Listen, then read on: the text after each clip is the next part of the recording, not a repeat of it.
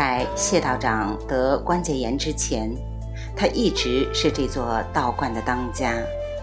一九一九年，谢道长的师傅建起了这座道观，现在里面是空的，只有一位年轻的道士在给一群游客张罗午饭。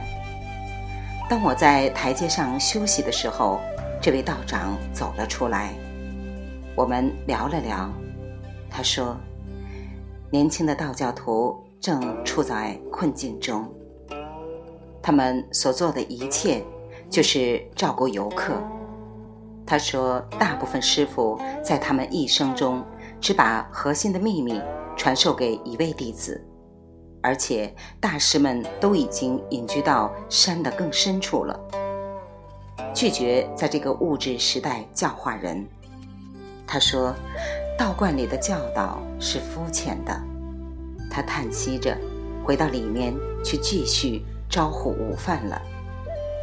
史蒂芬到了以后，我们沿着山路一起往下走，途中我们经过一块石头，它的正上面刻着“鹤之声”三个字，而且被漆成了红色。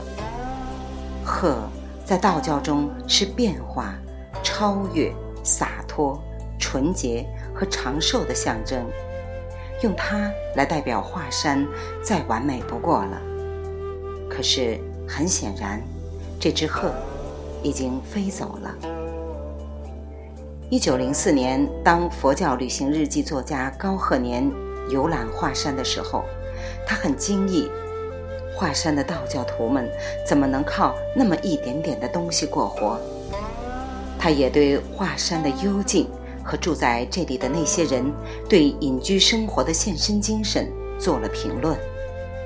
他说：“别的道教名山都不是这样。”他游览了所有的道教名山，在二十世纪的另一端重访华山，我却不得不怀疑：为什么还有道教徒愿意住在这座山上？不管它的景色有多么壮观，却不能代替幽静。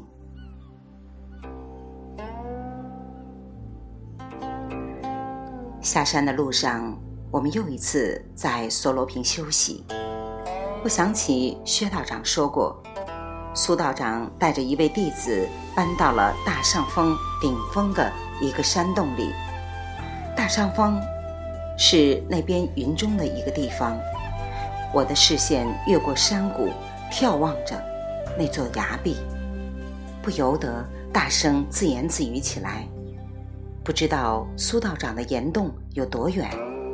这时，一个正在卖西瓜的人说：“他认识苏道长。”他还说：“大上方不远，他愿意给我们当向导。”我们接受了他的好意，跟着他过了河，在河对岸。他把路开始的地方指给我们看，我们瞠目结舌，不敢相信。这条路的开头是一段铁链，顺着崖面垂下来，大约有三十米长。我们的向导拽着铁链就上去了，然后招手示意我们跟上去。史蒂芬和我沮丧地面面相觑。但是我们能找到什么样体面的理由呢？所以我们只好跟了上去。下一段路就更吓人了，手脚并用，手指和脚趾死死地扒住倾斜度达七十度的崖壁，崖壁还不停地有泉水渗出来，滑溜溜的，而且没有铁链，我们根本不敢往下看。只是不停地爬着，免得去想会掉下去。爬了大约一百米，我们到了一个古代隐居处的废墟，然后开始爬一段更加陡峭的崖壁。半路上，我的腿因为筋疲力尽和恐惧而开始发抖。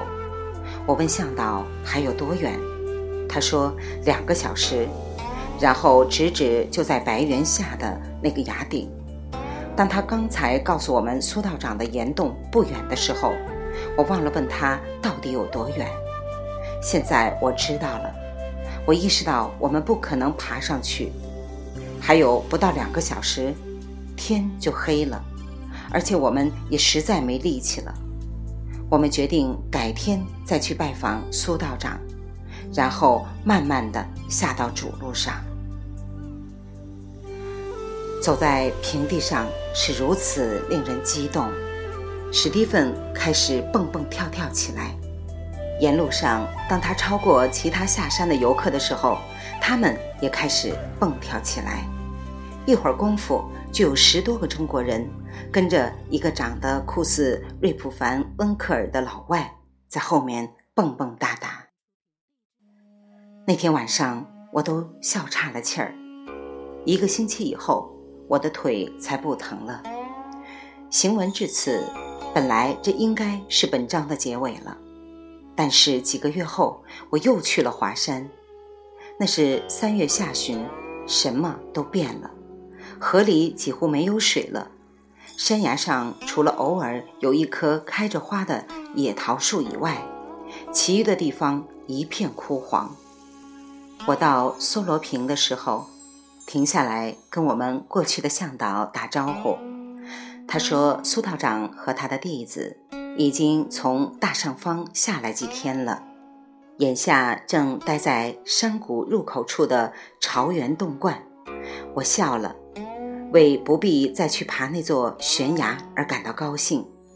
然后回到了玉泉院，在院子里，我遇见了一位道姑，他看起来异常安详。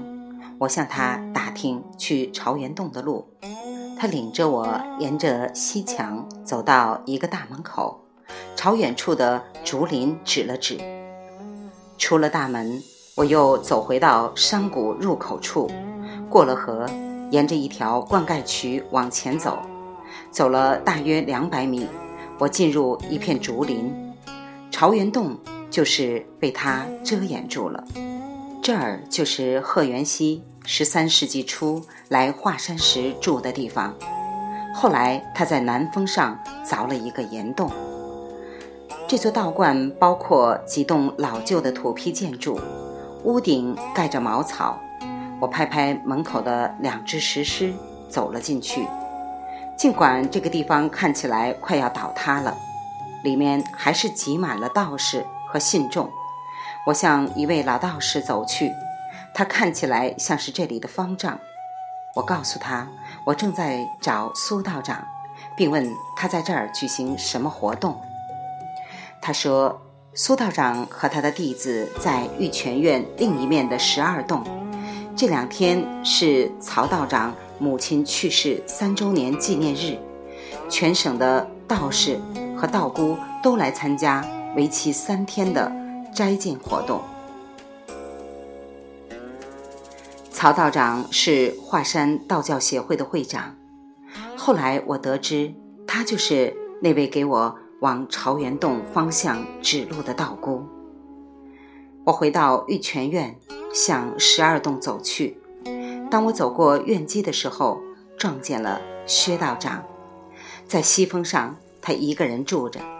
在这里，在山脚下。他被十多个年轻弟子簇拥着，我们互致问候。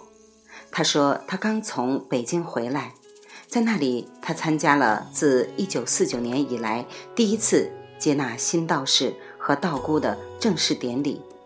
他问我种了那些松子没有，我告诉他，我已经把它们送给了台湾省、日本和美国的热爱森林的朋友们了。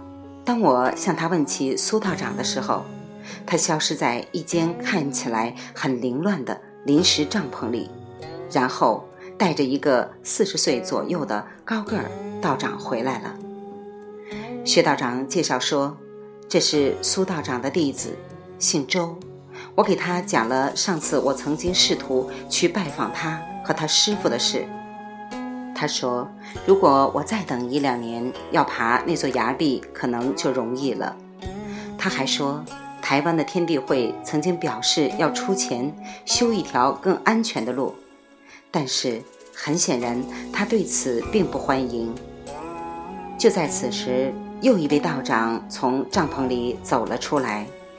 周道长说：“这就是苏道长。”我向他鞠了一躬，然后自我介绍。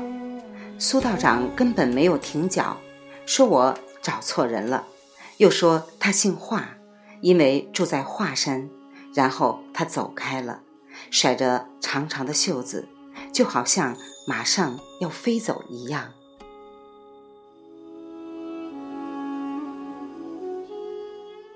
未完待续，来自清音儿语子清分享，欢迎订阅收听。